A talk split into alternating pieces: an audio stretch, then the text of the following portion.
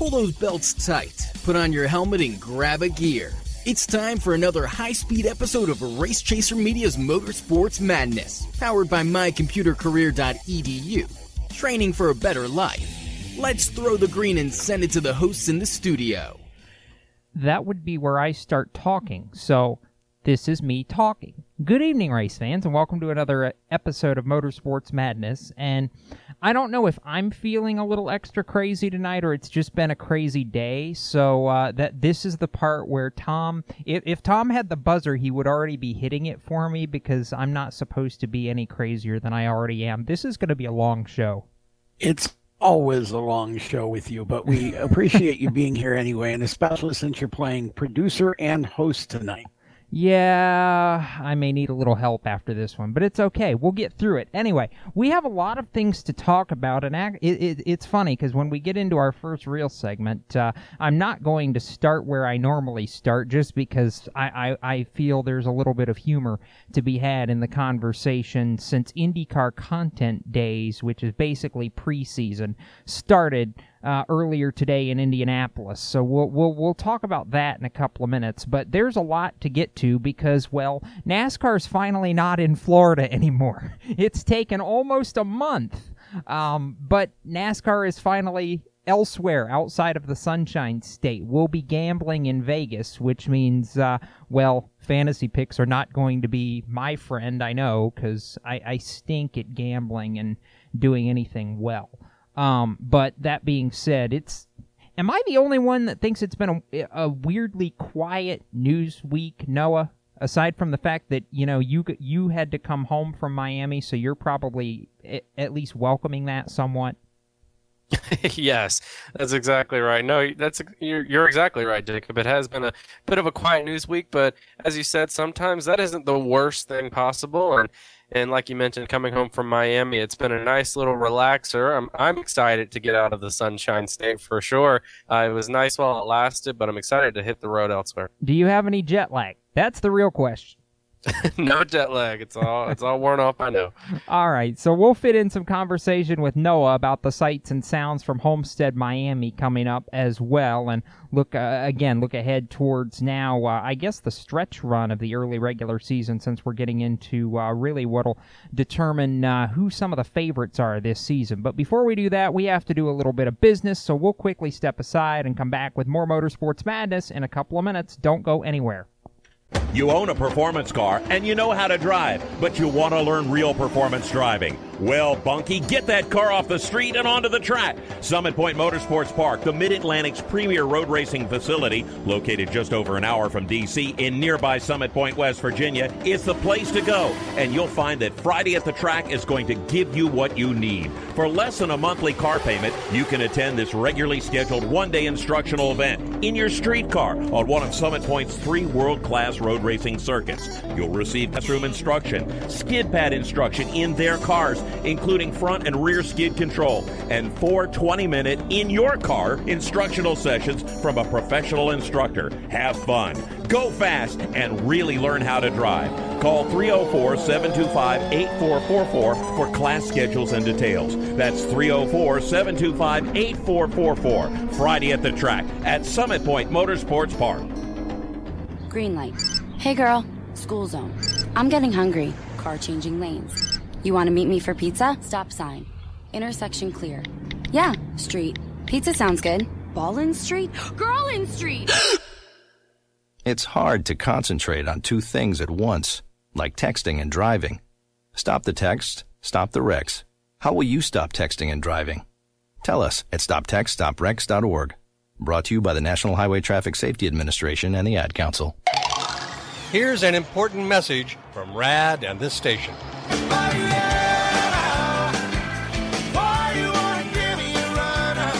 Hi, this is Bob Sheehan from Blues Traveler for RAD, Recording Artists Against Drunk Driving.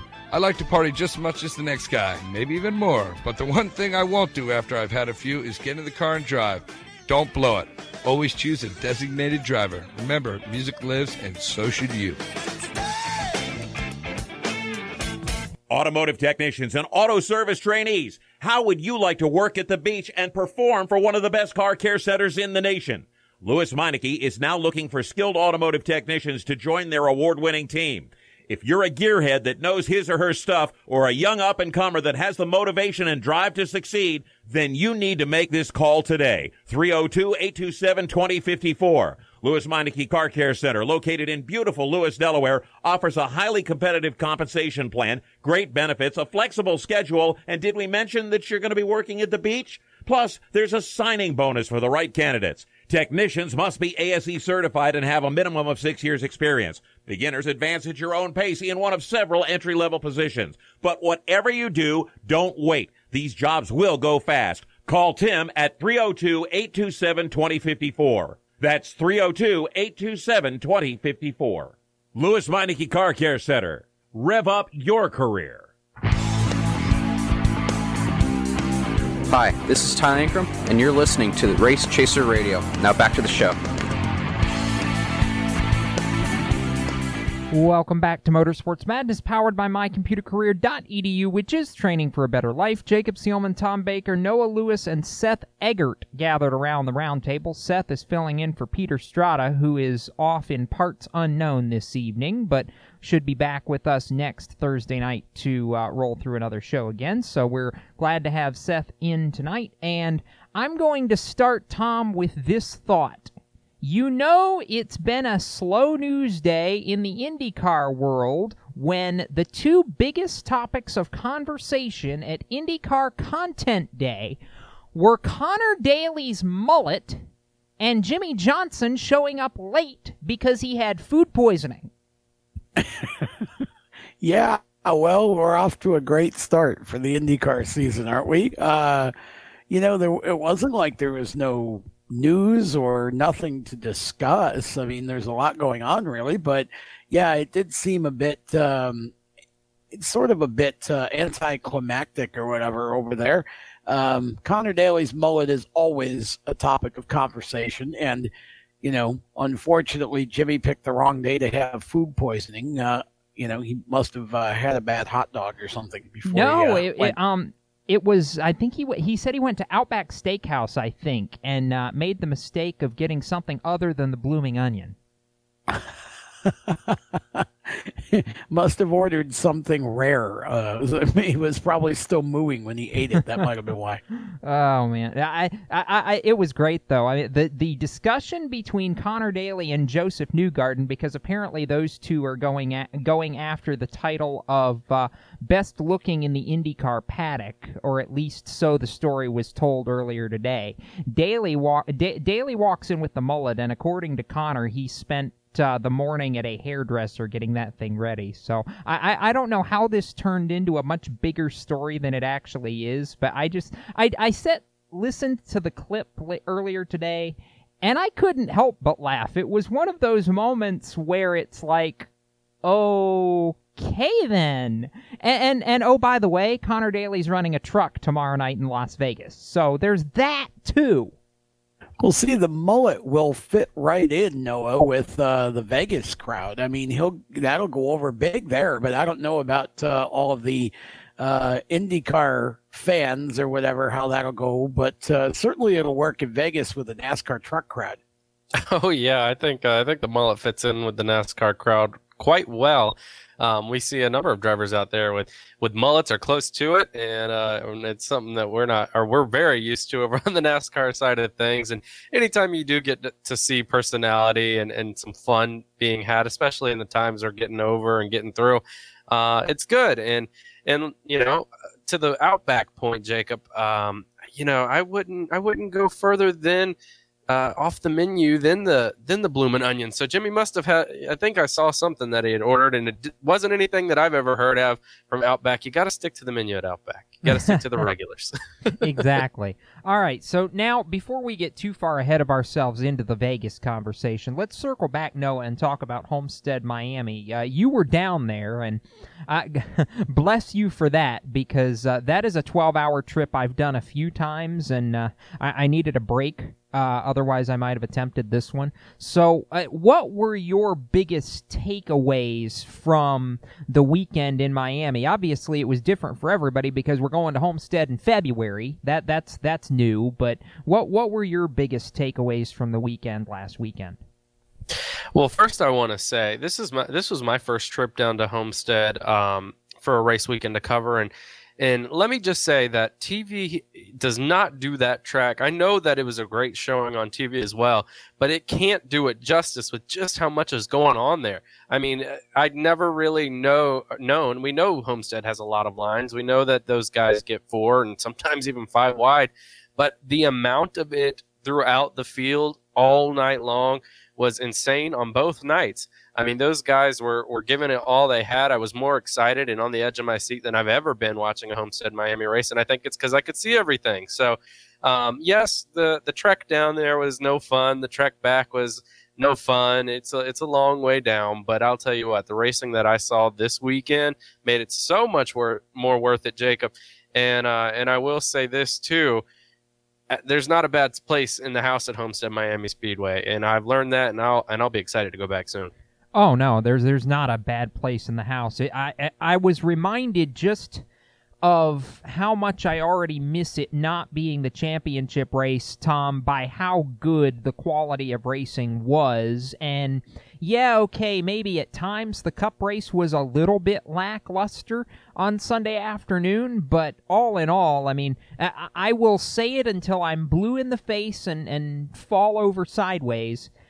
Best 1.5 mile track on the NASCAR schedule, and it's not even close. Oh, I don't disagree with any of that. And I, you know, I think we actually got to see on Saturday and Sunday the product of it being so early in the schedule, too, because obviously everybody's still fresh. You know, we haven't gotten far into the season. I think the racing was really aggressive. You know, and everybody was in a really high spirit. I think over the weekend it was kind of strange. It almost seemed like a championship vibe, and we were only in race 3. So no, I enjoyed both races a lot, and the only reason the cup race was lackluster was because William Byron and his new crew chief just stomped all over the field. I mean, that was really incredible to watch, actually, and I feel like we saw a pairing, Seth, that could very well win 3 or 4 races this year if they keep performing like that, and that's a solid championship potential right there.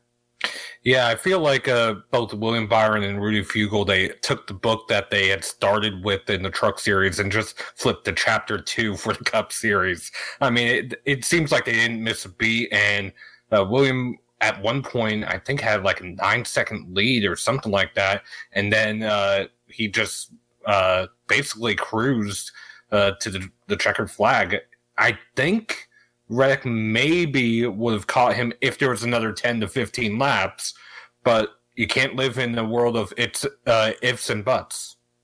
No, Seth, I'll correct you there. It was Noah Gragson that had a 9-second lead on Saturday. And, well, we know how that ended, and we'll get to that a little later.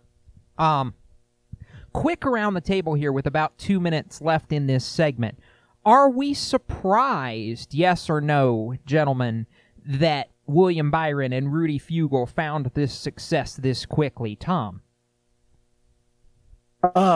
Yes, actually, I am. I mean, and that's not disrespectful toward Rudy Fugle. He's an amazing crew chief, and I think we all knew that coming in. But still, this is the Cup Series, and this is William Byron, who has had a little bit of success, but he hasn't maybe had as much success on Noah as you might have thought he might. And for them to come out and not just win a race, but dominate a race at the first 1.5 mile of the year, Noah, I feel like that's a big, bold statement from those two. And Rudy Fugle, I think, has a handle on this cup stuff already. Oh, yeah. I mean, it's hard to put it into words. Yes, I am surprised in a way because of the things you've mentioned there on where William was. And so, you know, Rudy credited Chad for creating that whole team. He was the only person that was changed in that team. But sometimes it is that just extra layer of charisma and dynamic that you have with your crew chief. That really pushes you over the edge. And William said, certainly, Seth, that was something that was huge for him all of Sunday. And the conversation back and forth on the radio was just something if you listen to it. Yeah, and like I said, it's almost like they just went to the next chapter in the book that they have. The two of them gelled almost like they haven't been apart since the truck series. I almost wonder what it could have been or would have been had Rudy left Kyle Busch Motorsports sooner with William, and where they would be today if that had happened. It's interesting to think about, but I'll say this. I was not surprised at all that they found success this quickly because of this as we get set to go to break. And it's because the Cup Series mile-and-a-half package right now is very much like the aerodynamics in the truck series, and it behaves very similar. That was something that Rudy Fugel noted, and I think it's very important to keep in mind as we go deeper into the season. We're going to step aside, take a break, and when we return, we'll have even more motorsports madness right here on Race Chaser Radio, so stick around. You own a performance car and you know how to drive, but you want to learn real performance driving. Well, Bunky, get that car off the street and onto the track. Summit Point Motorsports Park, the Mid-Atlantic's premier road racing facility, located just over an hour from D.C. in nearby Summit Point, West Virginia, is the place to go. And you'll find that Friday at the Track is going to give you what you need. For less than a monthly car payment, you can attend this regularly scheduled one-day instructional event in your streetcar on one of Summit Point's three world-class road racing circuits. You'll receive classroom instruction, skid pad instruction in their cars, including front and rear skid control, and four 20-minute in-your-car instructional sessions from a professional instructor. Have fun, go fast, and really learn how to drive. Call 304-725-8444 for class schedules and details. That's 304-725-8444. Friday at the Track at Summit Point Motorsports Park. Motorsports sales professionals. Performance Motorsports is looking to build a team of experienced media sales professionals to represent our programming to the industry's top companies, magazines, and racing series. If you have motorsports sales or marketing experience, know how to work with agencies, understand social media, and are incredibly creative when it comes to working with clients and promotions, then we want to hear from you. Top performers are richly rewarded. Your imagination is the only limit here. Call 717-749-0444. That's 717-749-0444, or email us at scorpionradiogroup@gmail.com. You want to ask for Sue. Is your job sucking the life out of you? Wake up. You can do something else. Information technology. I know what you're thinking, but I'm not a math and science person.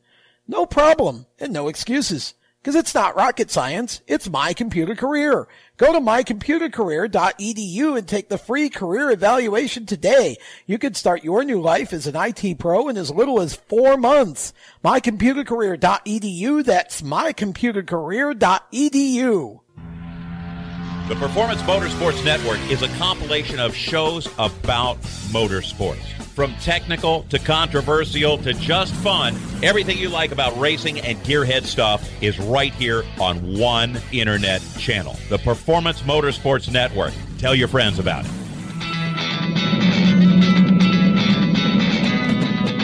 Hi, I'm Reed Sorensen. Racing has been a part of me and my family for as long as I can remember. I had to make tough choices early on to get to the top. It took hard work and dedication, but it's those tough choices that helped me prepare for challenges I would face as a Cup driver. Make the right choices today and be ready for the challenges tomorrow. This message is brought to you by the U.S. Air Force.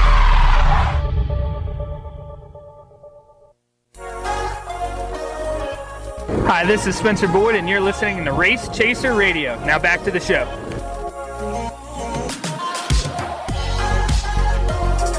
Welcome back to Motorsports Madness, powered by mycomputercareer.edu, training for a better life. Jacob Seelman, Tom Baker, Noah Lewis, Seth Eggert, huddled around the round table tonight talking motorsports, and right now talking NASCAR Cup Series action from Homestead Miami Speedway, where William Byron and Rudy Fugel were undoubtedly the stars of the show Sunday evening. However, Tom, Tyler Reddick nearly, again, found a way to win at Homestead, Miami. There are few, I feel like, that can do what Tyler Reddick does at Homestead. It's a very unique style that you have to really make speed at that racetrack. Reddick's one of the best. Larson's another one who's really good at it, and you just get the sense that eventually he's going to break through. Unfortunately, just as they said on the broadcast, too little too late once he really got rolling at the end. But I feel like that 8 team is has maybe started to find a little something. Do they look different to you coming out this season than maybe they have in the past, or do you think it was just a Homestead thing? No, I think they definitely look different, and I really think all of RCR looks different. You didn't so much see it in Austin Dillon's results, but I feel like he definitely ran better as well.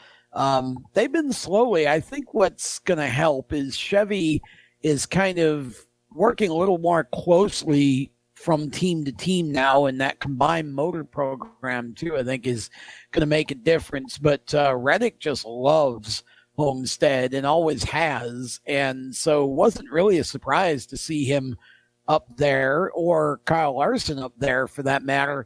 But surely I think the 8 team has taken a step forward, and Reddick, by the way, driving the 23 for our motorsports this weekend at Vegas. They have purchased that number and will run it for the rest of the year. Reddick in the car this weekend. So we'll be seeing more, I think, of Tyler up near the front of the field in the Xfinity Series on Saturday at Vegas. But yeah, that was a great run for Tyler and the 18 for sure.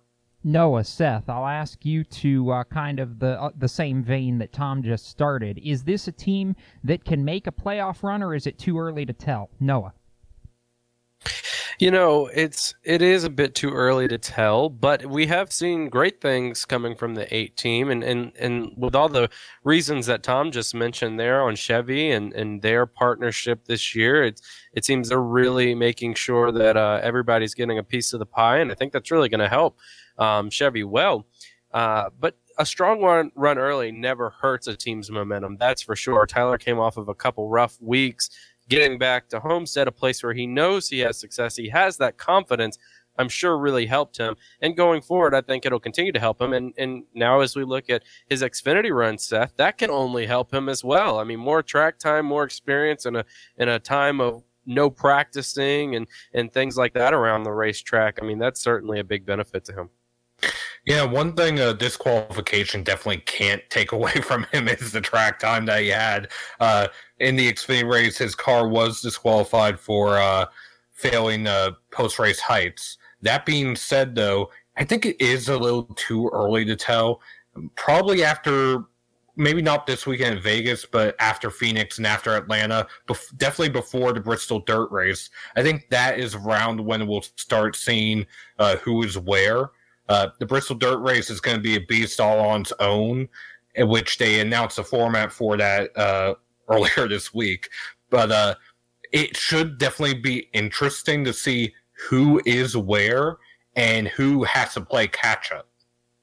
I'll buy that. I think, you know, it's going to be very... There's a few that I know that already have to play catch-up, and it's funny, Seth, that you mentioned that, because it kind of leads right into the next point that I was going to get at, that you had drivers like William Byron and Tyler Reddick who ran really well over the weekend and kind of put themselves in a better position than what they were in before. But then you had a driver, Tom, like Matt DiBenedetto, who now has had 3 disastrous runs to open the season, and that 21 team, ooh, they are going to need some serious, serious help.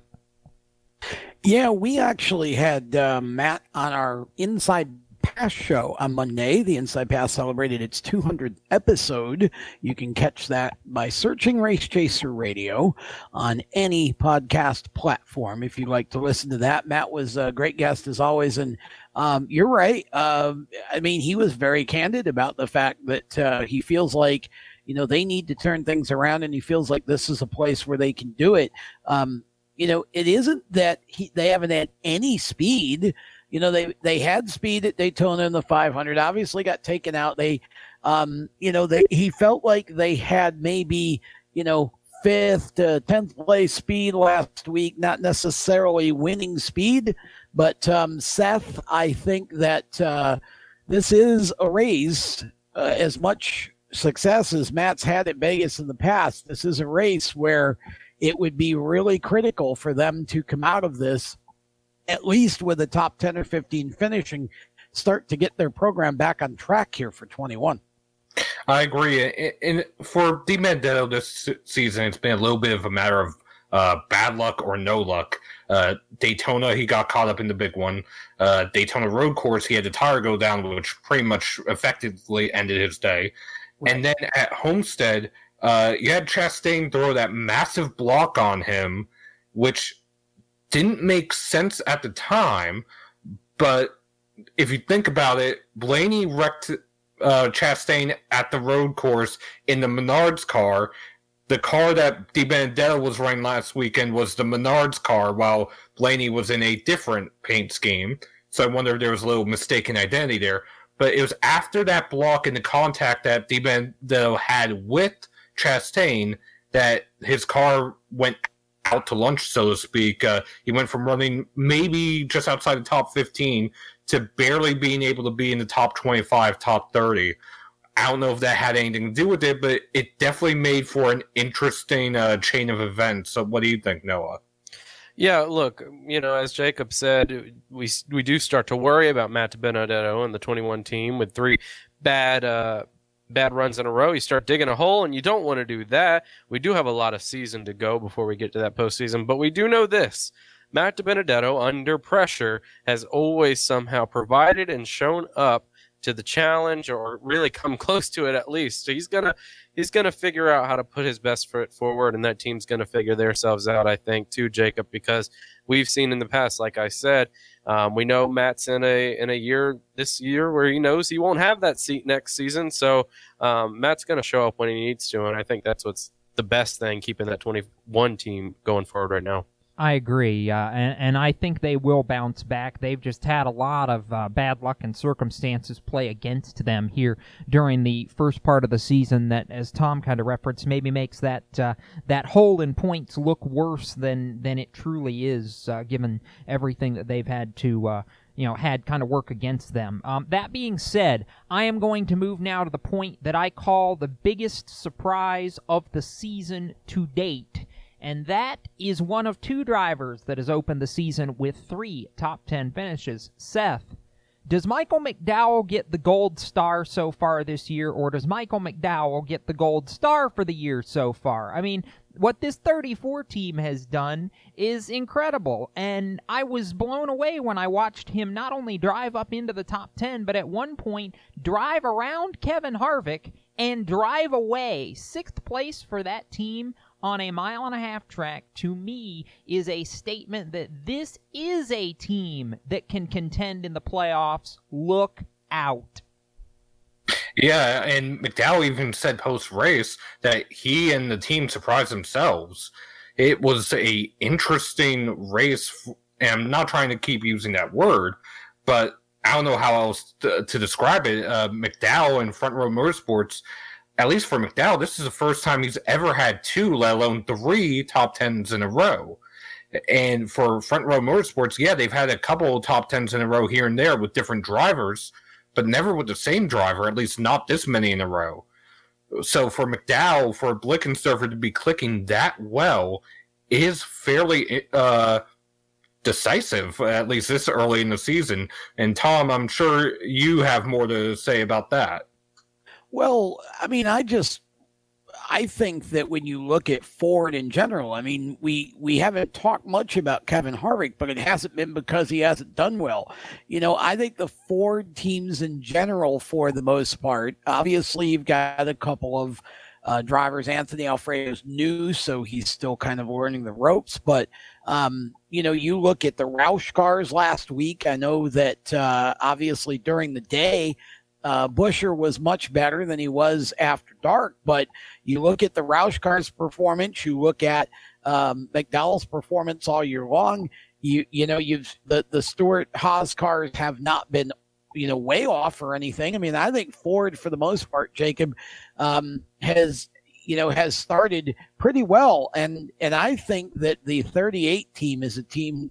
34 team of McDowell is a team to watch because now that they're on this run, and we've got more road courses this year than ever in the Cup Series, and that is Michael McDowell's bread and butter. So I think probably got about 5 or 6 more races on the schedule at least that McDowell can easily top 10 between the super speedways and the road courses. But then you factor in if what we're seeing here is a trend on the 1.5 miles for them, that team could be a real interesting team to watch all season because you know they're only going to get better.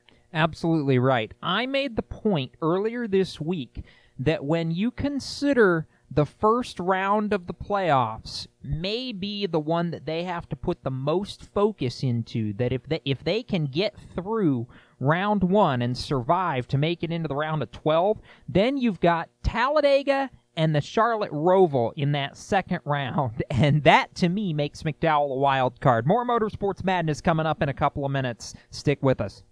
When do you think of a plumber? Like most people, even if it's an emergency, you can be confident about who will arrive to help you. For quality and reliability, count on someone you can trust. Call on the plumbing services of Hague Quality Water of Maryland. Plumbing doesn't have to be an emergency. We handle all kinds of preventative maintenance too. Hague Quality Water of Maryland is family owned here in Annapolis since 1993. For a refreshing choice, call us at 888-84-WATER or visit us online. Here at Lewis Meineke, we're more than just your average car care center. Hey, it's Dave, your neighbor from Lewis Meineke. Whether you need an oil change, brakes, tires, or anything under the hood, we've got you covered. Take advantage of our free check engine light service as well. Yes, free. And don't forget about our free shuttle service. Never stress, we'll take care of the rest. On with life. Give us a call at Lewis Meineke, 302-827-2054. Victory Custom Trailers is the place to go for your next new or used trailer or coach. Being personally involved in the racing community allows Victory to fully understand what racers need in a trailer. They have over 200 coaches and trailers in stock for a variety of industries, and they can serve anyone in the continental U.S. If you're looking for something custom, they can assist in designing a trailer to fit your needs. Check out their entire inventory online at victorycustomtrailers.com.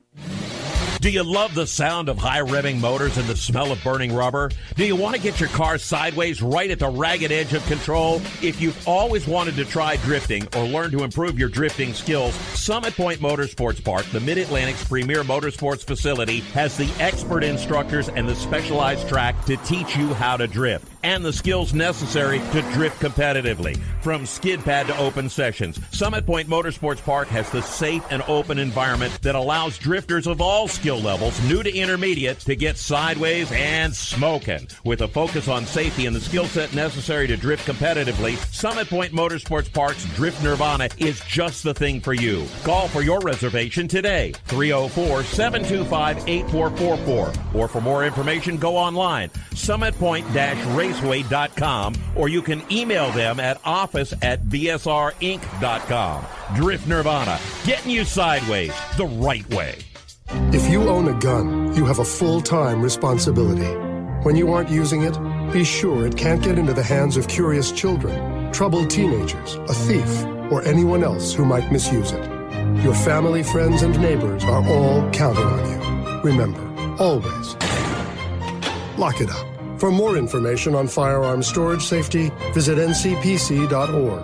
This message brought to you by the National Crime Prevention Council, the Bureau of Justice Assistance, and the Ad Council. Hi, this is Ross Chastain. You're listening to Race Chaser Radio. Now, back to the show. Welcome back to Motorsports Madness, powered by mycomputercareer.edu, which is training for a better life. Jacob Seelman, Tom Baker, Noah Lewis, Seth Eggert, all talking racing this evening. And, Tom, I guess while we have a couple of minutes here, we can make mention of our friends at mycomputercareer.edu, and I almost stumbled and gave them a reason to reboot me again, but... I'm going to turn the reins of this part back over to the expert, because I got through it last week, but I am not going to pretend to sit here and say that I did it better than you can, because, well, you kind of have this part committed to memory. Well, it's not even committing it to memory. I just enjoy the work that my computer career does and the impact they have on people's lives and changing their careers.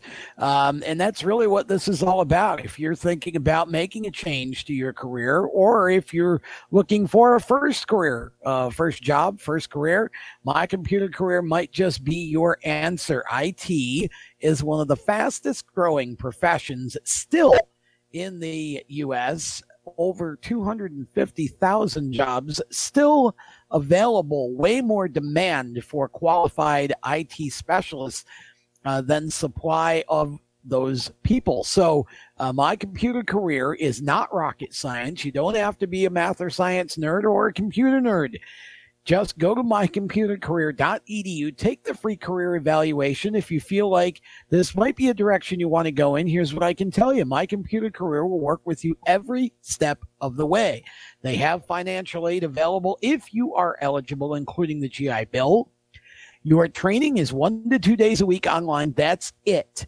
In as little as 4 to 6 months, you may be ready to begin your new life and new career, and my computer career will work with hundreds of employers to get you placed and get you off and running. So it is training for a better life. IT is a great career to have, lots of opportunities and lots of different fields and specializations within IT. IT is not just one thing, it's a number of things.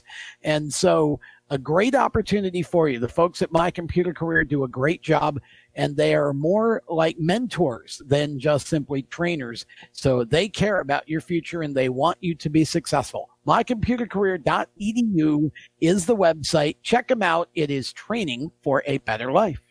That it is, and we appreciate their contributions to this program. And we continue this program by going to Noah Lewis, who was at Homestead Miami Speedway, if you didn't catch that off the beginning of the show. And Noah, I am not going to ask you about Michael McDowell, as Tom and Seth were talking in the last segment. I am going to ask you about the other Ford driver that kind of stuck out like a sore thumb for a while in that race, but with really good reason. What did you make of Chris Buescher on Sunday? Because when that 17 was good, it was really good. But when the sun went down, it went really evil really quickly.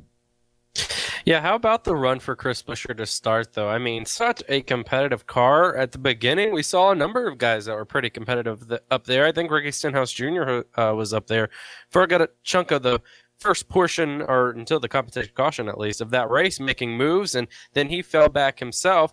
But Buescher hung around for a little while, won that first stage in dominating fashion, and was really putting it to those guys. I thought we were going to see Buescher all night long with how fast that car seemed to me. But you're right, Jacob.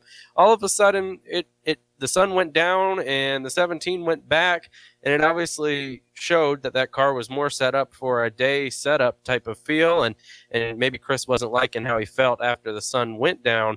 But still, nevertheless, for a team like that we don't usually see up front, we haven't seen Roush dominating races or beginning of races or any type of thing like that in such a long time, and so to see that resurgence of Ford and of Roush Fenway Racing, and even Ryan Newman sticking around and running quietly in the top 10 most of the day, finishing there as well. Good things for Roush Fenway Racing. Maybe not to finish the 17 team won it, Jacob, but certainly something that they can't hang their heads over. No, fun fact, by the way, is that they were attempting to win the first non-super speedway race for RFR since Carl Edwards at Sonoma in 2014. So there's something to chew on and think about as we go forward. Tom, when you were watching what Chris Buescher was doing on Sunday, I mean, did you get any sort of a sense that we might be able to see some more of this from him and from Ryan Newman going forward? I know they made the move during the offseason of Jimmy Fenech to take him from just the super speedway portion of the program to overseeing a little bit of everything, and I have to wonder if that move maybe isn't paying some dividends here. Yeah, I believe the answer to the question is yes. I think we are going to see more of this, just like I think we're seeing more from Front Row. And remember, those two teams have a technical partnership, and I don't think it's coincidence that as we see Roush elevate, we're seeing Front Row elevate the same way. And I think that condensing what Roush did was basically condense their staff a little bit, and putting Jimmy over the Speedway program, I think, was a smart move. He's been around a long time. Again, it's been a long road for Roush Fenway.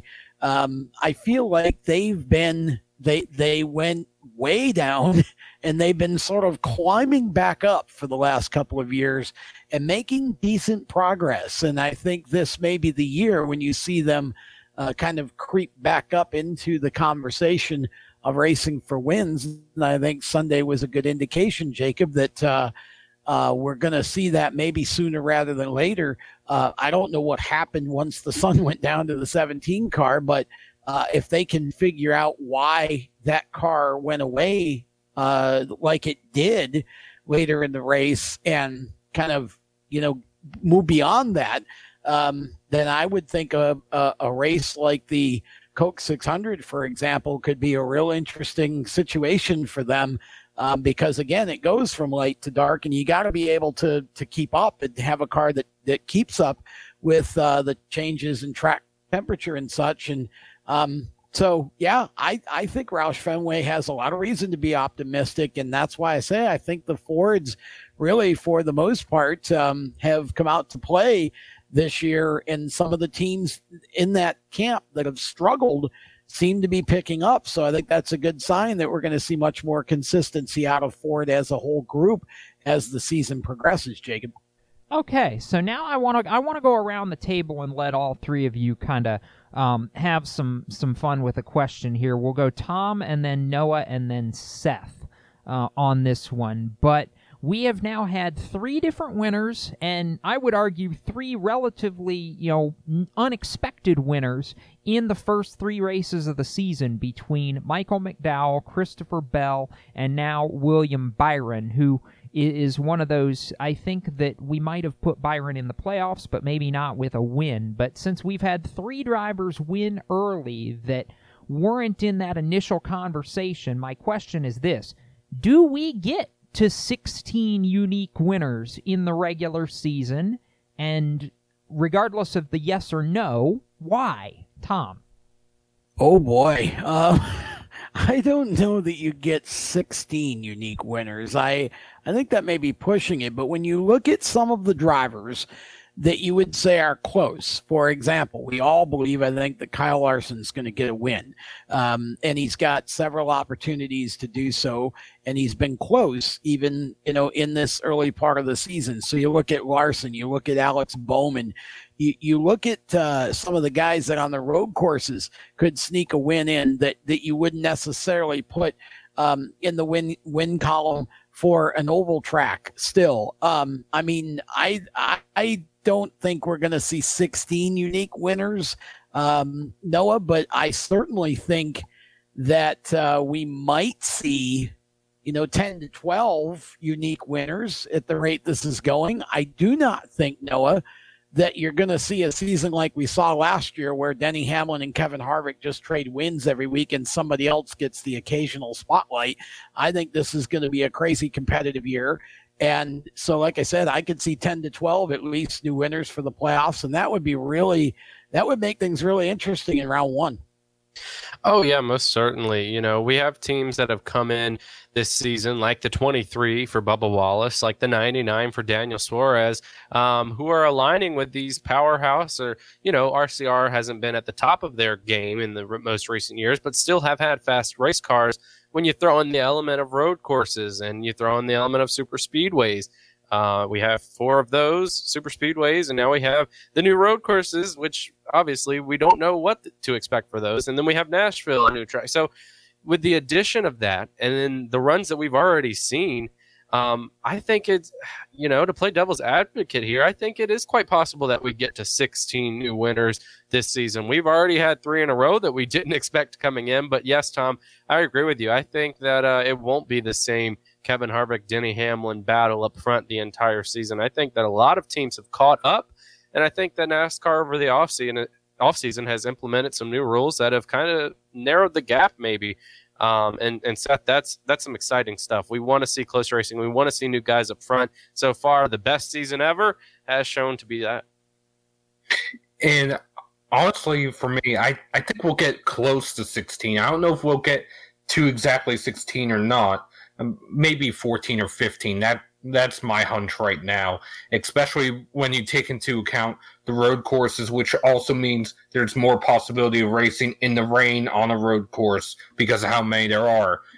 Bristol Dirt, Nashville, and the super speedways. You have so many different variables this year that we don't usually have, which could be or could mean new winners. And I'll also throw this one out there. If we get 16 unique winners, and somehow the regular season points leader does not win a race and ends up winning the regular season championship, there could be a possibility in which we see one winner not make the playoffs. And, Tom, I think you might have a thought on what I just said. Well, I do. I mean, I just scribbling here when it becomes a different question when you start looking at, I mean, all right, you've had three different winners so far this season. You still got three Gibbs cars that haven't won. So there's six if they each win once. And you got Bowman, 7. Larson would be 8. Elliott, 9. Harvick, 10. Briscoe, maybe a road course for 11. Kurt Busch, 12. You know, you've got Newman, Buescher. That's it. It is a possibility that we could get close to 16. And yeah, Jacob, that would be pretty incredible if we got to a point where we actually had enough winners that we're looking at one winner not making the playoffs. That'd be a crazy scenario that I don't think anyone could have ever imagined. But I mean, who knows? In a year like this could be. I just suspect this is going to be a really strange year with the road courses and the dirt show. I think the development freeze is another thing that nobody's really talking about, and we can mention that a little deeper in the show. Yes. That has really made a difference in the parity in this field because these teams haven't gotten an opportunity to improve parts and pieces on their race cars. They've been basically stuck where they ended the season last year, and you're not going to be allowed the chance to do many changes. You just have to really work with what you've got. And as Michael McDowell said, earlier this week, that the Cup Series inspectors have also cracked down on some of the shenanigans, was his word, that some of the top teams were using to gain a competitive advantage that now he feels has brought the elite teams back towards a front row motorsports a little bit. So a lot of different factors really to look at and keep our eyes on as we go into this season. But my thought real quickly is that there's a realistic shot that we get to 16. I don't think the regular season champ will go winless, though. So there's that. We're going to step aside, and we'll continue with Motorsports Madness right after this. How to be a great dad in 15 seconds. Bike ride, go fish, walk in the park, phone call, milkshake, play catch, picnic, fly a kite, tell jokes, laugh, talk, read a story, tell a story, bumper car, swing set, bowling, pillow fight, cut loose, stay tight. Whew. Because the smallest moments can have the biggest impact on a child's life. Take time to be a dad today. Call 877-4DAD-411 or visit fatherhood.gov. Brought to you by the U.S. Department of Health and Human Services and the Ad Council. Automotive technicians and auto service trainees, how would you like to work at the beach and perform for one of the best car care centers in the nation? Lewis Meineke is now looking for skilled automotive technicians to join their award-winning team. If you're a gearhead that knows his or her stuff, or a young up-and-comer that has the motivation and drive to succeed, then you need to make this call today. 302-827-2054. Lewis Meineke Car Care Center, located in beautiful Lewis, Delaware, offers a highly competitive compensation plan, great benefits, a flexible schedule, and did we mention that you're going to be working at the beach? Plus, there's a signing bonus for the right candidates. Technicians must be ASE certified and have a minimum of 6 years experience. Beginners advance at your own pace in one of several entry-level positions. But whatever you do, don't wait. These jobs will go fast. Call Tim at 302-827-2054. That's 302-827-2054. Lewis Meineke Car Care Center. Rev up your career. You hear that? That's the sound of America's only sports car. That's right, it's a Corvette. But not just any Corvette. It's your Corvette. It's that who cares if there's traffic part of your day. And this can be you when you come to Cooper Corvettes. With 60 years of Corvettes to choose from, there's always a Corvette in your budget. And they'll service any Corvette you bring in. Cooper Corvettes on Route 1 just north of Quantico and Triangle. Call, click, or visit CooperCorvettes.com. Victory Custom Trailers is the place to go for your next new or used trailer or coach. Being personally involved in the racing community allows Victory to fully understand what racers need in a trailer. They have over 200 coaches and trailers in stock for a variety of industries, and they can serve anyone in the continental U.S. If you're looking for something custom, they can assist in designing a trailer to fit your needs. Check out their entire inventory online at victorycustomtrailers.com. He wanted to be known for doing his best. You're right. His best made him Major League Baseball's most valuable player. Strike two. He played in 6 World Series and was elected to the Hall of Fame. Oh. Although an honest man, he was best at stealing home. Save. But the best quality of Jackie Robinson's life was his character. So here's to you, Mr. Robinson. Thanks for passing it on. From the Foundation for a Better Life at values.com. Hey, this is Reed Wilson, and you're listening to Race Chaser Radio. Now back to the show. Yeehaw. Welcome back to Motorsports Madness, powered by mycomputercareer.edu, training for a better life. Jacob Seelman, Tom Baker, Seth Eggert, Noah Lewis still with you as we approach the halfway point of this show, and it's been a lot of fun so far, I will say that. I'll ask another discussion question. We'll quickly go around the table here. I'll start with Seth on this one. As you look down the field, who going to Las Vegas most needs to have a really good run on Sunday afternoon in the Cup Series? Ooh, that's a good one. Out of everyone, I'd have to go with Matthew Benedetto. I know we talked about him earlier, but that team usually runs so much better than they have this year. Granted, a lot of it has been out of their control, bad luck, whether running over debris and having a tire go down, or just getting caught up in a wreck or some sort of contact. D. Benedetto is someone I'm looking at. Noah. Yeah, I think I'm going to go with Kyle Busch. You know, we saw him break out and win the Clash, but ever since then, it's been kind of lackluster over on the 18 team. They snuck into the top 10 late to score that finish on Sunday. But again, you know, new team, completely new team surrounding Kyle Busch, and we've heard some not happy moments already. Other than, of course, that Clash win where we all thought maybe things were going to start off on the right foot. But I think that for us to put Kyle in the bracket that we usually put him, even after last season's disappointing year, they need to find some more speed and success this upcoming weekend, Tom. I'll go real quick and make my point that I look at a driver who really hasn't made a lot of noise yet this season, but I think needs to make some noise. My vote is on Alex Bowman needing to get a win. I think he needs to kind of separate himself out of the mess, if you will, Tom, and hope that he can lock his place in, because otherwise, if he doesn't win, he's one of the ones I'm nervous about. Well, I would agree with that. The one I was thinking of, though, is actually Ross Chastain. I know it's early in his career with a 42, but, you know, I think he needs to go out and be able to establish himself as a guy who can run up front. You know, Kurt Busch's car's been fast. That 42 team really needs to get it together, I think, and come out with a good, they don't have to finish in the top 5, just a good, strong top 10 run for them would be a great way to kick the season into higher gear. Back with more Motorsports Madness in a couple of minutes. How to be a great dad in 15 seconds. Bike ride, go fish, walk in the park, phone call, milkshake, play catch, picnic, fly a kite, tell jokes, laugh, talk, read a story, tell a story, bumper car, swing set, bowling, pillow fight, cut loose, stay tight. Whew. Because the smallest moments can have the biggest impact on a child's life. Take time to be a dad today. Call 877-4DAD-411 or visit fatherhood.gov. Brought to you by the U.S. Department of Health and Human Services and the Ad Council. Automotive technicians and auto service trainees, how would you like to work at the beach and perform for one of the best car care centers in the nation? Lewis Meineke is now looking for skilled automotive technicians to join their award-winning team.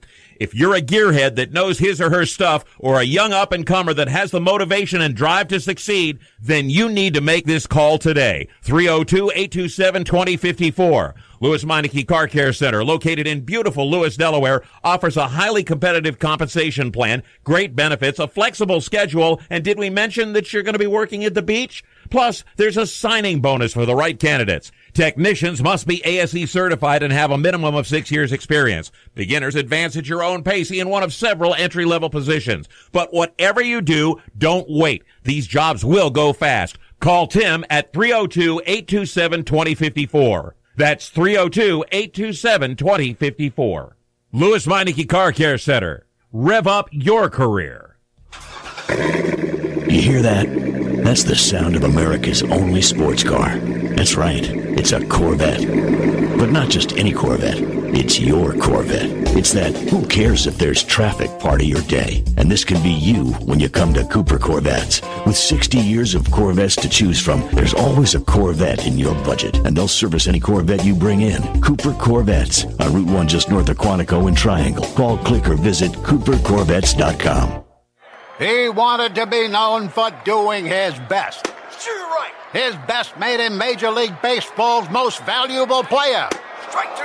He played in 6 World Series and was elected to the Hall of Fame. Oh. Although an honest man, he was best at stealing home. Save. But the best quality of Jackie Robinson's life was his character. So here's to you, Mr. Robinson. Thanks for passing it on. From the Foundation for a Better Life at values.com. When Marlon Shirley was 5 years old, he was in an accident and lost his foot, but he didn't lose his heart. When you tackle a challenge that you just cannot even fathom tackling, when you accomplish that, the amount of integrity and the will and the heart that you'll get from that experience is what will set you up for your life. In less time than it took Marlon Shirley to say that, he can now run 100 meters because today he's the world's fastest amputee. Overcome it. Pass it on from the Foundation for a Better Life at values.com. Hi, I'm Cody Connor, and you're listening to Race Chaser Radio. Now back to the show.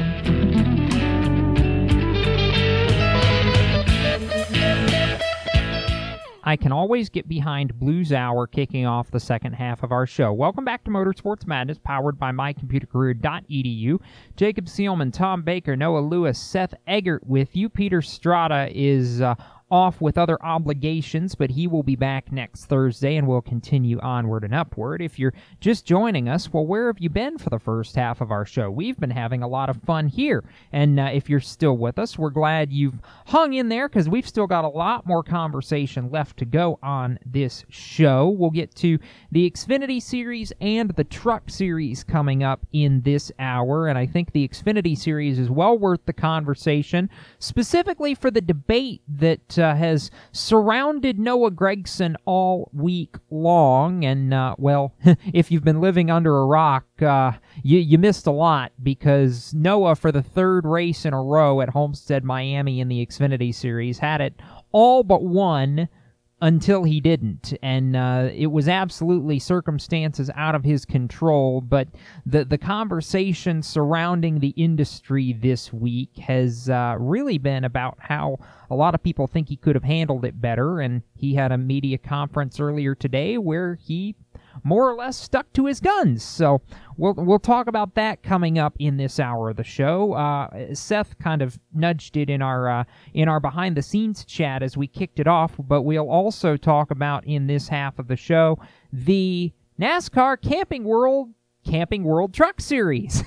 And there's a reason I said it twice, because, well, Marcus Lemonis, and I'm just going to kind of chuckle at that and get into my debate on why I'm not sold on this being the greatest thing for the Truck Series in a little while. I'm sure there will be some disagreement there, but there's that. We can circle back around to the IndyCar Series as they're getting a little bit closer to the start of their season. We were jokingly talking about them coming off the top of the show, but I do think there are some storylines that we can hit on in that realm as well, including Will Power being in a gasp contract year. Two words that no racer wants to talk about until, well, it's upon them. So, if you're just joining us, like I said, we got a lot of discussion to get to, and it's going to be a lot more fun here in the second half of the show. So sit back, relax, and stick around, because Motorsports Madness, powered by mycomputercareer.edu, continues right after this.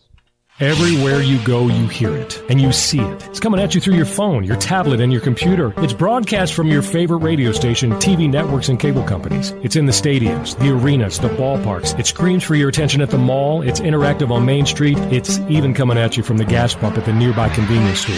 What is it? It's digital content. It's digital content. It's digital content. Somebody has to create it. Somebody has to manage it. So whether your dream is to write it, design it, create it, call it, produce it, voice it, host it, light it, shoot it, switch it, record it, color correct it, edit it, code it, repurpose it, tweet it, blog it, post it, compress it, upload it, replay it, or make sure it gets to where it's got to go when it's got to get there in the format it's got to be in. You need to attend Carolina School of Broadcasting. The skills you will learn, the experience you will get, and the connections you will make at Carolina School of Broadcasting will open the doors to the career you want in digital content creation and digital content management. Call or come by today. Click csbradiotv.edu. Everyone knows Strutmasters is the suspension experts for luxury vehicles, and now we offer motorcycle products. Introducing Easy Rider Complete Motorcycle Air Suspension, brought to you by Strutmasters.com. You can raise and lower your bike with the flip of a switch. Take those long rides with the ultimate comfort of Easy Rider Air Shocks. They're backed by Strutmasters, and you won't believe the low price. Check out Easy Rider Motorcycle Air Suspension at Strutmasters.com. Parents, your son or daughter has had their license for a while now, but you want to make sure they're prepared for any situation they may face on the road. High school driver's ed doesn't teach them to drive defensively. They need to be prepared for any highway emergency. For less than a month's insurance, and a whole lot less, BSR instructors at Summit Point Motorsports Park in nearby Summit Point, West Virginia, will teach your son or daughter how to respond instantly and positively to unexpected situations on the road. BSR's specialized accident avoidance training teaches swerve to avoid maneuvers at highway speeds, ocular driving, which focuses driving attention on ways to avoid accidents, vehicle dynamics and feedback, skid control and skid recovery, threshold braking on straights and progressive braking on curves, and off-road recovery techniques. This is stuff driver's ed simply doesn't teach. So call BSR today, 304-725-8444. Give your kid the skill set needed to drive safely and responsibly on the highway. That's 304-725-8444. This is a test to find out if you know it all when it comes to children. Name one of the leading killers of U.S. children age 1 to 13. What's the best way to protect children in a car crash? At what age and size should a child start using a booster seat? Don't assume you know it all when it comes to car seats for your child. Go to safercar.gov/the right seat and know for sure. Brought to you by the National Highway Traffic Safety Administration and the Ad Council. Hi, I'm Casey Kane, and you're listening to Race Chaser Radio. Now back to the show. Welcome back to Motorsports Madness, powered by mycomputercareer.edu, training for a better life. Jacob Seelman, Noah Lewis, Seth Eggert, Tom Baker, still chatting motorsports, and in this segment, we will chat about Noah Gregson in the Xfinity Series and the race that the 9 car should have won until he didn't. And Tom, I'll preface it like this. Noah with a 9 and change second lead, coming to 2 laps to go, comes up on David Starr, who's running 12th, having a great night in Carl Long's 13 car. David tries to give him the outside lane because that's where Noah's been running, except David doesn't know that he has a right front tire that's coming apart until the car shoots up the racetrack and into the wall, and Noah has nowhere to go but right into the back of David Starr, and thus ends Noah's chance at a victory. Myatt Snider goes on to win the race, but everybody has been talking about Noah for the past 5 days, and Quite frankly, I get the sense, especially after hearing him talk earlier today on the NASCAR media teleconference, that that was exactly what Noah wanted from the time that he used a less than family-friendly word on FS1 last Saturday to his conference earlier today, where he more or less took an attitude of it is what it is and I'm not going to change for anybody. And I really don't know how much I like this take because, quite frankly, my opinion of the whole thing to begin with was that Noah had been preached to back off and not have to be running as hard as he was for the latter stages of that race. And if he had just listened to his crew chief, he probably wouldn't have even been in that position to begin with. Well, there is that. I think you have to look at this in kind of a big picture chronological order. So, you know, Noah's got a considerable lead at that point. As you say, he was being asked to back off. I think he did a little bit, not nearly as much as they would have liked him to. But when you look at what happened with David Starr, Noah's argument is that even if If it's true he blew a tire, Noah indicated that he felt like David should have known prior to the tire actually blowing that it was getting close. He should have felt it in the car. I don't drive NASCAR Xfinity Series cars, so I'm not going to get into the middle of that debate, but something tells me that David, with all the years of experience that he had, probably, would have known where, if he could feel something, certainly would have made a better decision. But whatever that is, it is. The fact is David was trying to give him room, and then the tire blew out. It carried the car up into the wall at exactly the wrong time for Noah, who was coming up. The closure rate at that in that situation is very quick, so no time to react, really. And then I think the biggest problem I have with this, again, is Noah's attitude after the race. You don't need to use bad language at this point. We're all adults. If you're going to be a professional, you just need to not do that on television. Noah has got to make up his mind that as much as he wants to just be Noah, he needs to become more professional and be aware of his situation. You can be mad and you can make your point without using that kind of language. It doesn't solve anything, and it just, makes you look bad. And then to kind of stick to this sort of, high and mighty attitude that he took with it. I don't know. That's it's disappointing, Noah, to me, to say the least, that, you've got a driver, Noah Gregson, who's got all of the talent in the world to be a Cup Series champion. And you don't want to take all of the, the fight out of the dog, but I think the dog just needs to make some better choices and decisions about how he speaks and how he acts. Behavior counts for things, and, he's going to need a cup ride at some point. And, people are going to look at how he handles adversity, Noah, more than how he handles wins, because it's easy to win well. It's not so easy to lose well, and I think this is still an area where Junior really needs to work with him on, because I was disappointed. I just think he could have made some better choices along the way this week.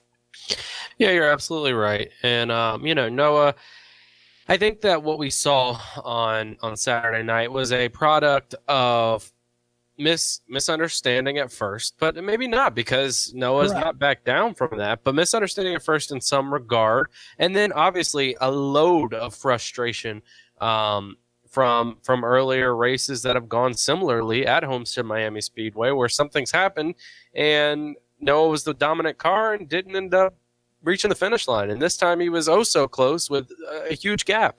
To Jacob, to your point earlier, he had been backing it off a bit. He wasn't going as fast. He showed some sort of data that suggested that he was backing off, and according to his conference today, this has been something that Noah has experienced with David before, according to him. He said that he's experienced David and not giving as much room as he could, and so maybe that frustration is carrying over. But you said it correctly. You know, I saw a lot of people on Twitter say, you tell a driver they need more personality, and then when he gives you your personality, you tell him it's too much. Well, what Noah Gragson, he has the personality. He certainly does. But he does, like Tom said, need to hone that in into a more professional level. We want to see Noah Gregson's personality. When he went out to Bristol and cracked open a can with the fans through the stands and socially distanced with them on the front straightaway after that race, it was great. He was Mr. Fan favorite. But he has to hone in. He has to hone in that professional skill where when he is frustrated, he doesn't show it as harshly. So, Seth, I don't know how you feel on it, but that's what I think. Well, there was a little misinformation, which for Noah Gragson, that is, part of it came from his spotter who told him that David was lap down. However, David was on the lead lap in 12th, the last car on the lead lap at the time. So, for one, I can see how that frustrated Noah. Then when he was told that David was on the lead lap, he said David should have known that the tire was going down. Well, the tire corded, and not only has Carl Long and his team said it, but Tommy Joe Martin's team and Brandon Brown's team, which were both on the other side of the 13's pit, were even saying that tire was corded, and the way it was corded, it happened quickly. There was no way for David to know it. Noah Gragson then said that he corded a tire in the first run, which, to my knowledge, was not documented or covered or talked about anywhere until Gragson mentioned it. Although I will put an interesting dynamic because both of you had talked about Gragson wanting to run cup races. If he wants to run for Beard Motorsports at Talladega, he actually needs help from Carl Long because both the 66 and 13 are ahead of the 62 in owner points. Well, there's the interesting dynamic of the week, isn't it? And real quickly, my thoughts here are pretty simple when you get down to the base of it. Noah, you had a 9-second lead. Why are you running 120% an inch off the wall coming to 2 laps to go when you can give up a little bit of time and still more than easily win the race? And I wasn't the only one to make that point on social media after the race. And Noah, I know the discussion has been that he wasn't running 100%, but even at that, I mean, you can give up more and still be okay with the kind of lead he had.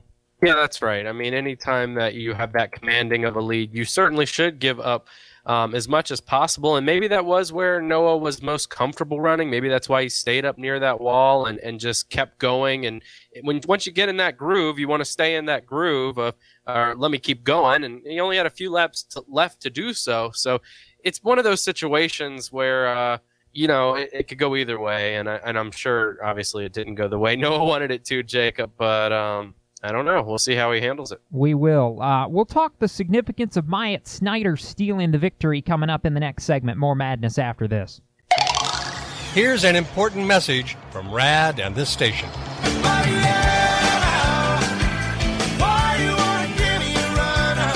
Hi, this is Bob Sheehan from Blues Traveler for Rad, recording artists against drunk driving. I like to party just as much as the next guy, maybe even more. But the one thing I won't do after I've had a few is get in the car and drive. Don't blow it. Always choose a designated driver. Remember, music lives and so should you. Motorsports Sales Professionals. Performance Motorsports is looking to build a team of experienced media sales professionals to represent our programming to the industry's top companies, magazines, and racing series. If you have motorsports sales or marketing experience, know how to work with agencies, understand social media, and are incredibly creative when it comes to working with clients and promotions, then we want to hear from you. Top performers are richly rewarded. Your imagination is the only limit here. Call 717-749-0444. That's 717-749-0444. Or email us at scorpionradiogroup@gmail.com. You want to ask for Sue. You are a waste. A loser. Everyone hates you. Why don't you just stay in your car and keep driving? I'm serious. Drive until you run out of gas, then get out of your car and walk until you find someone who doesn't think you're dumber than bricks. Could take a while, but at least all that walking might burn a couple of calories. You may not witness bullying like this every day. Your kids do. They want to help, but they don't know how. Visit StopBullying.gov to learn safe, simple ways your child can help stop bullying. Be more than a bystander at StopBullying.gov. A message from the Ad Council. You own a performance car and you know how to drive, but you want to learn real performance driving. Well, Bunky, get that car off the street and onto the track. Summit Point Motorsports Park, the Mid-Atlantic's premier road racing facility, located just over an hour from D.C. in nearby Summit Point, West Virginia, is the place to go. And you'll find that Friday at the Track is going to give you what you need. For less than a monthly car payment, you can attend this regularly scheduled one-day instructional event in your street car on one of Summit Point's three world-class road racing circuits. You'll receive classroom instruction, skid pad instruction in their cars, including front and rear skid control, and 4 20-minute in-your-car instructional sessions from a professional instructor. Have fun, go fast, and really learn how to drive. Call 304-725-8444 for class schedules and details. That's 304-725-8444. Friday at the Track at Summit Point Motorsports Park. The Performance Motorsports Network is a compilation of shows about motorsports. From technical to controversial to just fun, everything you like about racing and gearhead stuff is right here on one internet channel. The Performance Motorsports Network. Tell your friends about it. Hi, I'm Jesse Love, and you're listening to Race Chaser Radio. Now back to the show.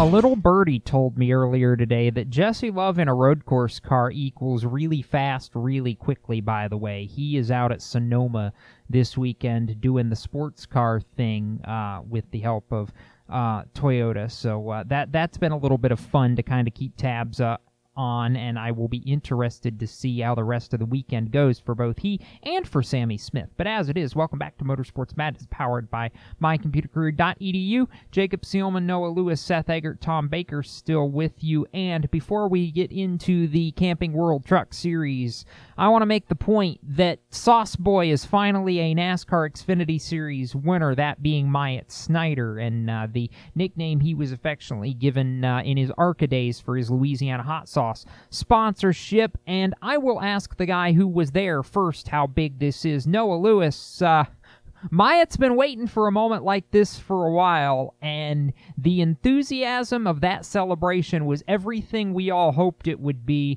when he took the victory. This was a really, really, really cool moment for a kid that I know Tom and I in particular have watched a long time and really deserved what he ended up with. Oh, yeah, the original Sauce guy, right? The other we know as Fast Pasta, Anthony Alfredo in the Cup Series. But so cool for Myatt, and the opportunity that he ended up getting, where he messed up the first attempt, and then the second attempt he was all on it. You don't get those opportunities much, Tom, but when Myatt got it, he capitalized on that attempt. And man, what a cool celebration. What a cool moment for Myatt. Well-deserved, welcoming. He was making strides in this series, doing what he can, and now he's a victory lane driver. Well, and more importantly, he's in the playoffs, and that makes a difference because, remember, RCR is capable of winning championships, and we've seen it more than once in this series. And the fact that now Myatt can drive the rest of the season, not worrying about having to win to get in. He's already won. He's already in. Once again, now it gives him a whole year, whole rest of the regular season to just run for more wins. And I think that's going to play into a multi-win season for that two-team. And Seth, almost a certain, at least deep run into the playoffs, if not Final Four, which I think is more than a distinct possibility for this group. And something that I don't think many people have thought of But especially now that he has a win, he has more that he can actually go and try to do an experiment with. But might be a player on the road courses and be able to give Cindric and Allmendinger a challenge with the amount of experience that he was able to get in the NASCAR Euro Series a few years ago. Might actually be a sleeper when it comes to the road courses, and not to mention the super speedways. This is a huge opportunity for him. And can I just say how coincidental it is? The last time the number 2 won in the Xfinity Series was Tyler Reddick at Homestead. Maya Snyder, first time in the number 2 at Homestead, goes to victory lane with Tyler Reddick finishing second for a little bit anyway.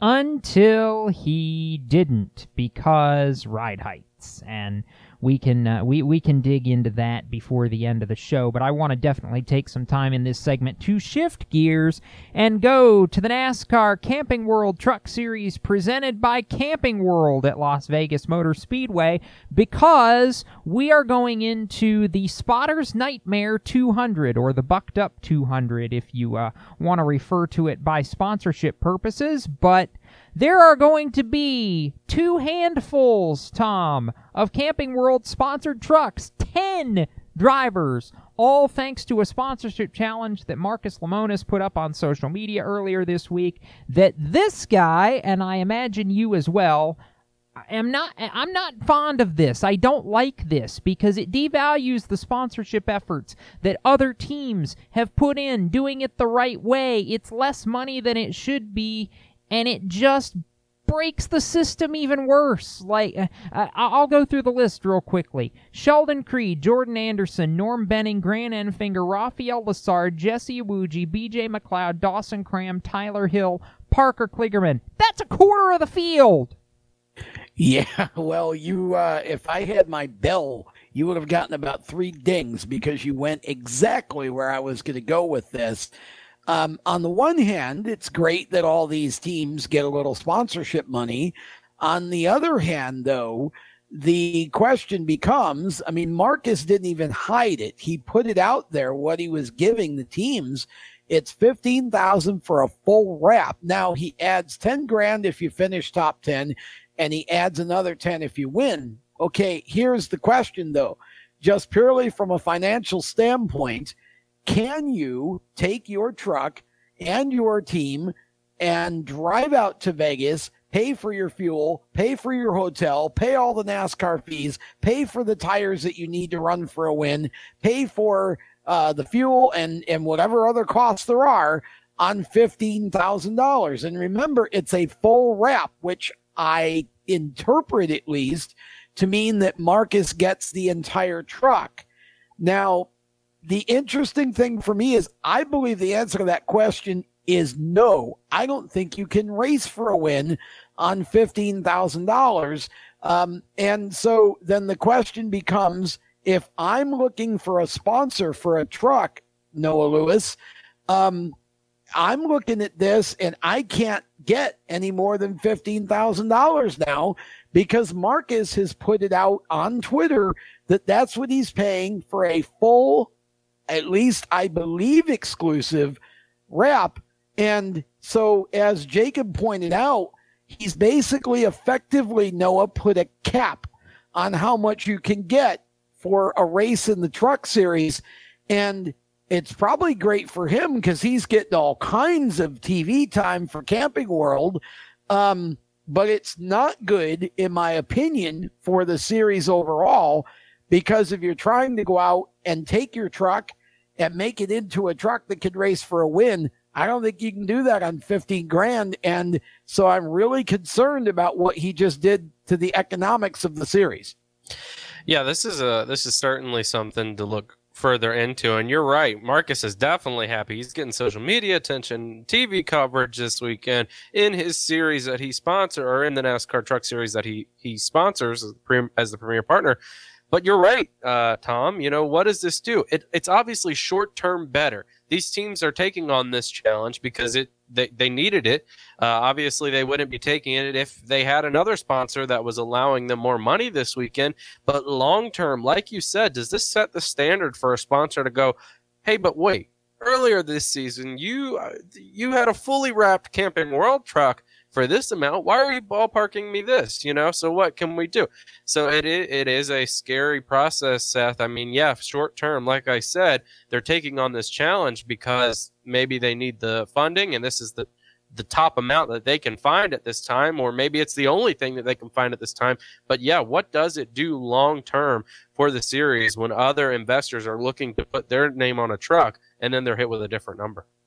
Well, I'll be a little bit of a contrarian in some senses.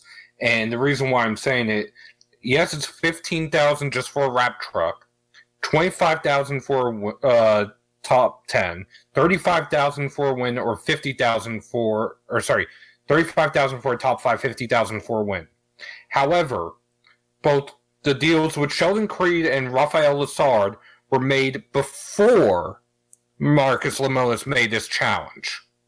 So their deals might actually be more than what the challenge to the other 8 are. And at least for Parker Klingerman's truck, it's shared with Food Country USA, that is the traditional sponsor of the number 75. So it's really, I'd say 7 trucks that are full-blown Camping World trucks that don't have any other sponsors on them. So for me, it's just where some are done beforehand, some are now being done since the challenge, and then you're also going to have at least one at Atlanta because Marcus Lemonis has already said that he's in for being on board with Bill Lester's intent, as he worded it, to make a return for the Atlanta truck race. Tom, like I said, I know I'm being a little bit of a contrarian here, but I know you have a thought.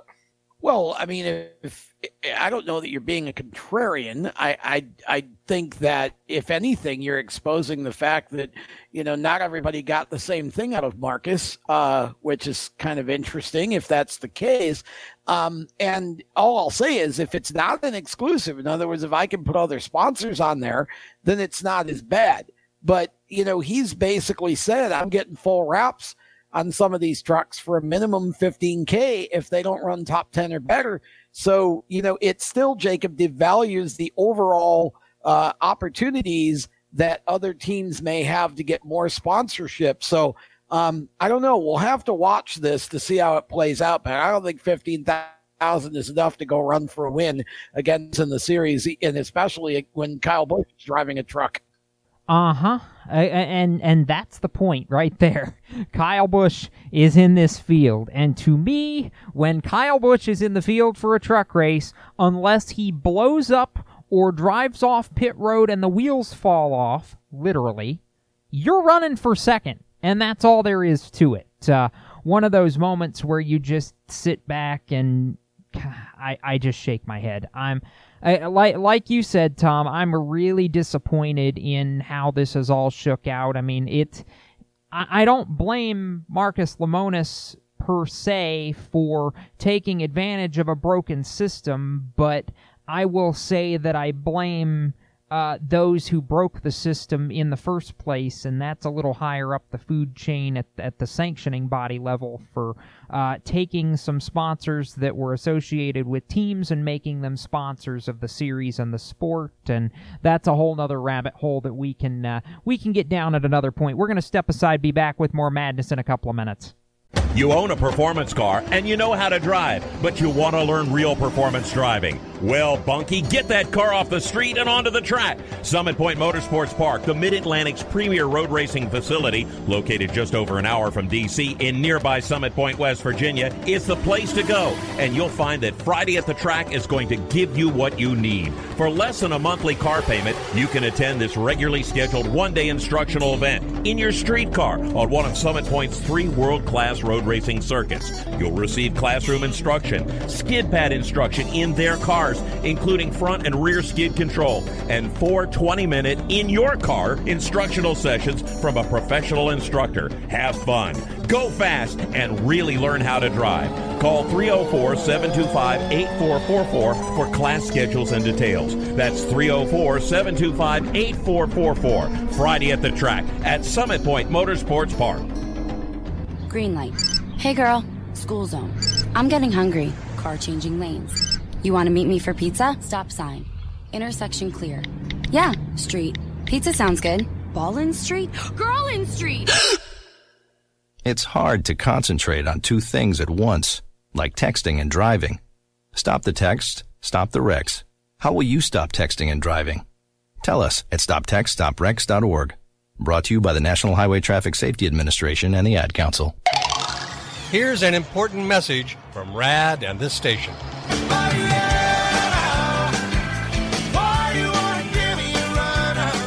Hi, this is Bob Sheehan from Blues Traveler for RAD, Recording Artists Against Drunk Driving. I like to party just as much as the next guy, maybe even more. But the one thing I won't do after I've had a few is get in the car and drive. Don't blow it. Always choose a designated driver. Remember, music lives and so should you.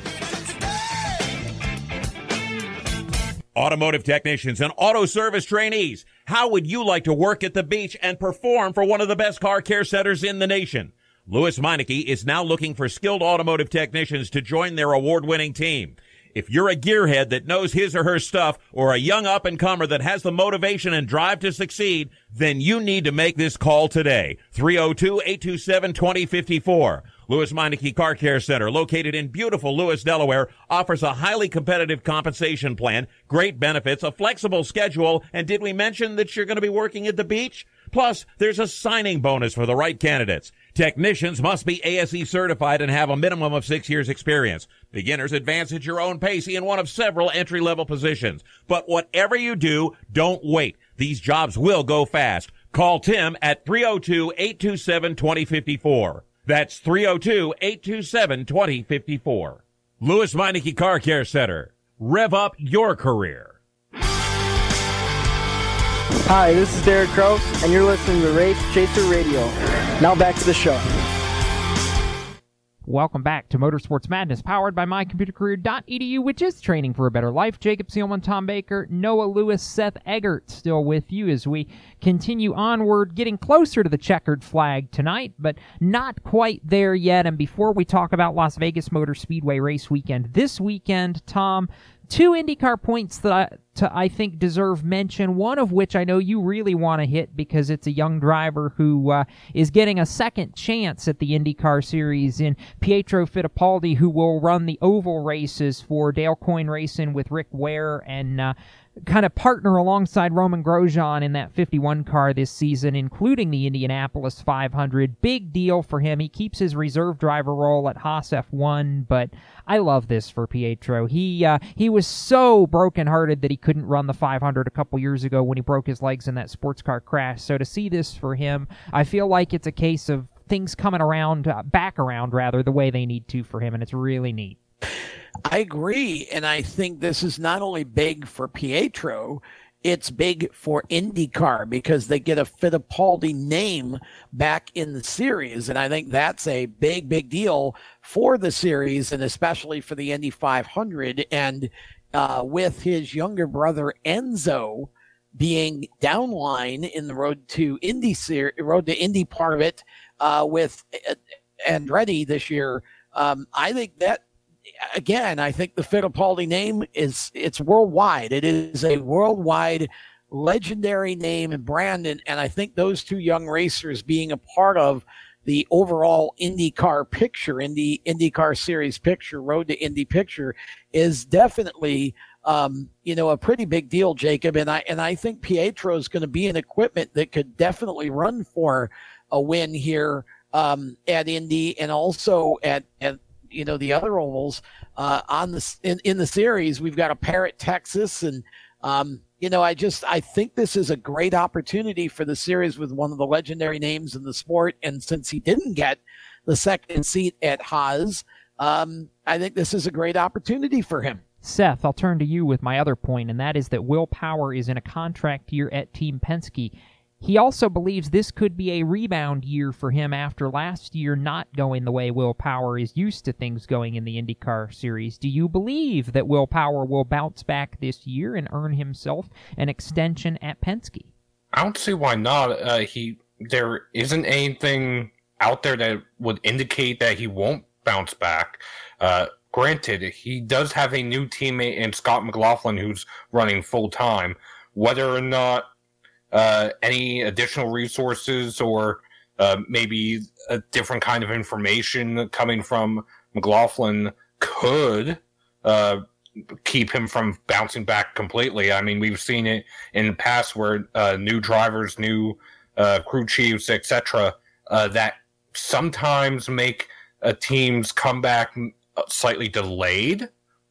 Outside of that, I can't see it being anywhere near him not bouncing back. The only time will tell at this point. I think the biggest point that I have with the Penske IndyCar squad is that Scott McLaughlin is going to push those other three guys to get better and be better in a hurry. I don't think he is going to take long at all to adapt to those cars, and I think he is going to make an imprint very quickly on the IndyCar scene. That's just my 2 cents. All right, now, looking ahead towards this weekend at Las Vegas Motor Speedway. It is a triple header. We get the Truck Series back, as we referenced in our last segment. Kyle Busch is in the field, so that gives us the opportunity to play a little game that I feel like we normally get to play during the show before Kyle's first truck race of the season. Tom, Noah, and then Seth. Percent chance that Kyle Busch will win Friday night's truck race in his hometown.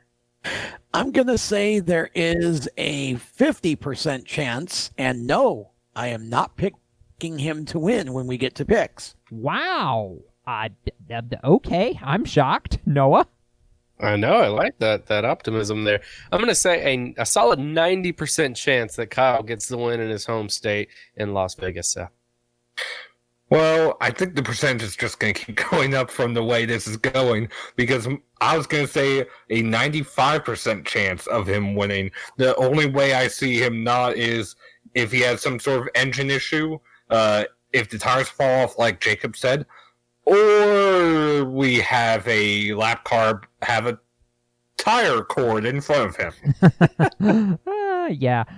Seth basically laid out the three scenarios, and I give about 1% for each of them happening, so I'm going to say 97% chance that Kyle Busch goes to victory lane, and I'll tip off my pick and go ahead and say yes, I do think Kyle Busch is going to win Friday night, and leave it at that. However, when we get to the Xfinity Series race this weekend, it is far less predictable, I think, especially when you consider somebody like a Ty Dillon who's running this weekend that could easily grab a surprise win, but a win maybe that is not expected by a series regular. I think the real question here is, can Austin Cindric, who has been in the top 5 in every race this season and contended to win all of them, Tom, can Austin Cindric keep this role going this weekend?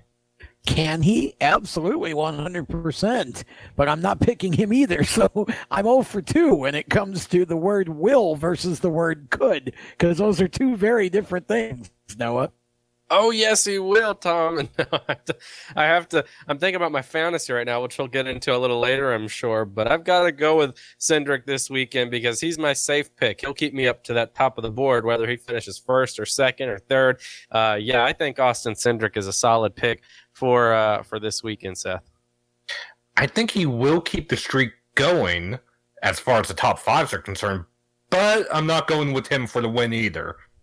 Fair enough. I will, by the way, without tipping my hand on the Xfinity Series pick that I'm going to make, I will make the point that I was looking up some stats earlier today, and Seth, I'll put this one kind of in the wheelhouse of the oddball stats that you and I like to look up. All of Ford's manufacturer points, all 107 of them through the first 3 races of the season, have come courtesy of Austin Cindric, who has been the highest finishing Ford in every race so far this year in the NASCAR Xfinity Series. I'm not going to say that Austin is single-handedly going to keep Ford in contention for the Manufacturers' Championship in Xfinity, but when there's only 3 full-time Ford drivers, Austin Cindric, Riley Herbst, and Ryan Sieg, I'm taken the 22 as the safe pick to be the highest finishing Ford every single week, and if the 98 or the 39 jumps up and surprises us, well, then they jump up and surprise us. So well, to be fair about that, Cindric was the only one to finish either on the lead lap or in the top 10 the first 2 of the 3 weeks because of other issues that both Sieg and Herbst ran into, whether it was wrecks, avoiding wrecks at the end of a stage, or other mechanical issues. So I think if they are able to get their acts together, they might be up there in contention on a traditional weekend. All right, I'm going to kind of let us address some Cup Series thoughts in the picks, but we'll go ahead and circle around to fantasy. Noah Lewis, you're the one that's kind of had the numbers the last couple weeks. Do we have standings here somewhere? Has Randy managed to supply us with numbers, or are we kind of flying blind here again? Well, unfortunately, our very good Randy, he does not have our numbers this weekend, I don't believe, unless Tom knows. But I know he's not in a home right now when we ask for him. Tom, do you know anything more? Well, he doesn't have numbers, but he has the order, I believe, that we're running. I am actually winning fantasy. So I go last. The he has is Tom is first, then Noah is second, Nick DeGroot is third, I am fourth, Jacob, you are fifth, then it's Randy Miller in sixth, Peter Strada in seventh, and Red in eighth. All right, Noah, you have Peter's picks, so since he's behind me, that means Peter's picks get read off first. Woohoo! Anytime Peter's behind, that's good for me. So Peter's picks are this weekend Kevin Harvick, which is a pretty interesting one to me, Noah Gragson, and John Hunter Nemechek. All right, so it's my turn, and Kyle Busch is going to win the truck race and hopefully help me earn a few points back after I've had not a very good couple of weeks to open the season. In Xfinity, I may not like his attitude, but I think he's going to be aggressive enough to get the job done, and he's going to get a hometown victory. I say Noah Gragson comes back with a vengeance and wins in the 9 car on Saturday afternoon. And I am not picking a Busch brother to win on Sunday just because I have this funny feeling that something weird's going to happen before the end of the race. I say Denny Hamlin wins at Las Vegas in the Cup race on Sunday. Seth? Well, for me in trucks, I am going Kyle Busch. It's hard not to pick him. For Xfinity, I'm actually going to go with Daniel Hemrick. I just have a feeling and looking at it through his stats at the track from when he was in the Xfinity Series and the Truck Series for that matter. He usually ran well there. And for the Cup Series, I'm going with Alex Bowman. At least recently, he's been quietly under the radar, running well, running top 5, top 10, whether it's on a 1.5 mile track, a road course, a super speedway, as long as he doesn't get caught up in anything else.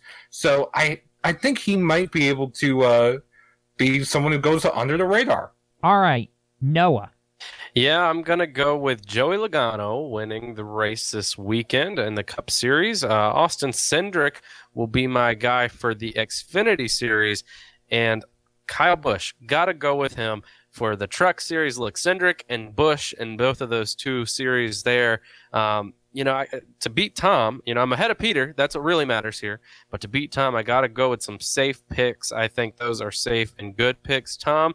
And something I've noticed so far, I don't know your picks yet, but we haven't gone for any out-of-the-blue winners in the Cup Series like we've seen. Are you going that route, Tom, or are you going to someone we know more? Now, hang on a minute. I just want to make the point here, by the way, that I contest these numbers because there's no way that Tom should be leading. He was as bad as I was for a lot of the year last year. Just saying.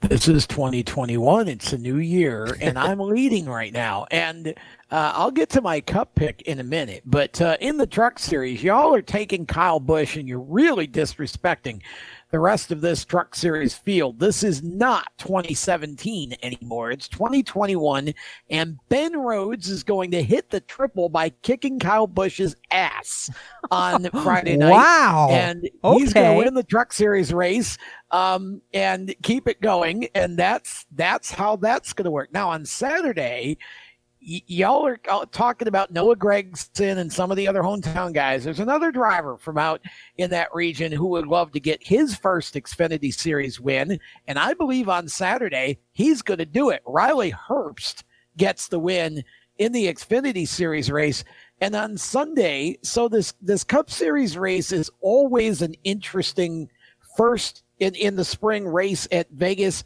But I'm going the 2-inch limb here. Joey Logano is going to get the win on Sunday. Those are safe picks, and I'm going to still be leading when we're done. All right, so I will add that I thought about taking a Penske driver, but my logic would have been that I would have picked Brad Keselowski because he's the only Penske car that does not have Pennzoil on the side of it going into Sunday, and would have reversed logicked that into a win somehow. But I think it's going to be a Toyota this week. I really do. So Seth, you got about 20 seconds. I will say, Riley Herbst will also have a hometown sponsor. South Point Casino will be on the car for him. So maybe all of that hometown magic will work out. Thank you, Brendan Gaughan, by the way, for your continued support of NASCAR. We'll take our final break. Be back to wrap it up after this. Parents, your son or daughter has had their license for a while now, but you want to make sure they're prepared for any situation they may face on the road. High school driver's ed doesn't teach them to drive defensively. They need to be prepared for any highway emergency.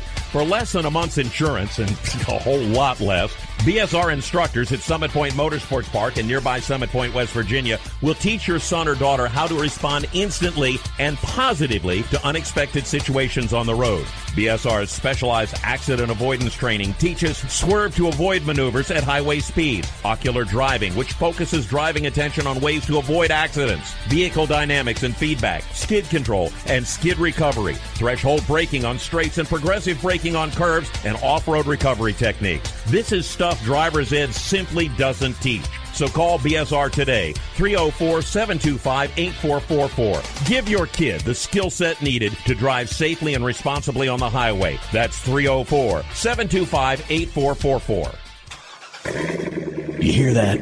That's the sound of America's only sports car. That's right. It's a Corvette. But not just any Corvette.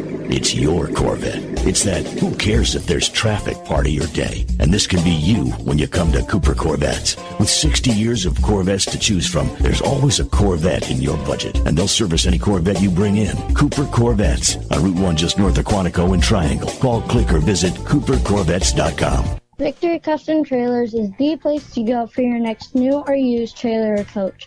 Being personally involved in the racing community allows Victory to fully understand what racers need in a trailer. They have over 200 coaches and trailers in stock for a variety of industries, and they can serve anyone in the continental U.S. If you're looking for something custom, they can assist in designing a trailer that fit your needs. Check out their entire inventory online at victorycustomtrailers.com. Hi, this is John Andrasik of Five for Fighting, here for RAD, the entertainment industry's voice for road safety. You know, style is a personal thing, and your lifestyle is your business. But if you take it on the road, it becomes everybody's business. So please, plan ahead, designate before you celebrate. Friends, don't let friends drive drunk. A public service announcement brought to you by RAD, the National Association of Broadcasters, and the Ad Council. When Marlon Shirley was 5 years old, he was in an accident and lost his foot, but he didn't lose his heart. When you tackle a challenge that you just cannot even fathom tackling, when you accomplish that, the amount of integrity and the will and the heart that you'll get from that experience is what will set you up for your life. In less time than it took Marlon Shirley to say that, he can now run 100 meters because today he's the world's fastest amputee. Overcome it. Pass it on from the Foundation for a Better Life at values.com.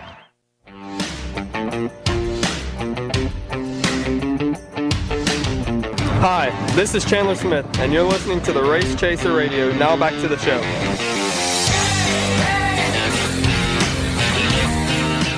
Welcome back to Motorsports Madness, powered by My Computer Career. Jacob Seelman, Seth Eggert, Noah Lewis, Tom Baker still with you. This is our final segment, and I'll go back around the table to the guys one more time. Final thoughts. Tom, you're first. What do you got?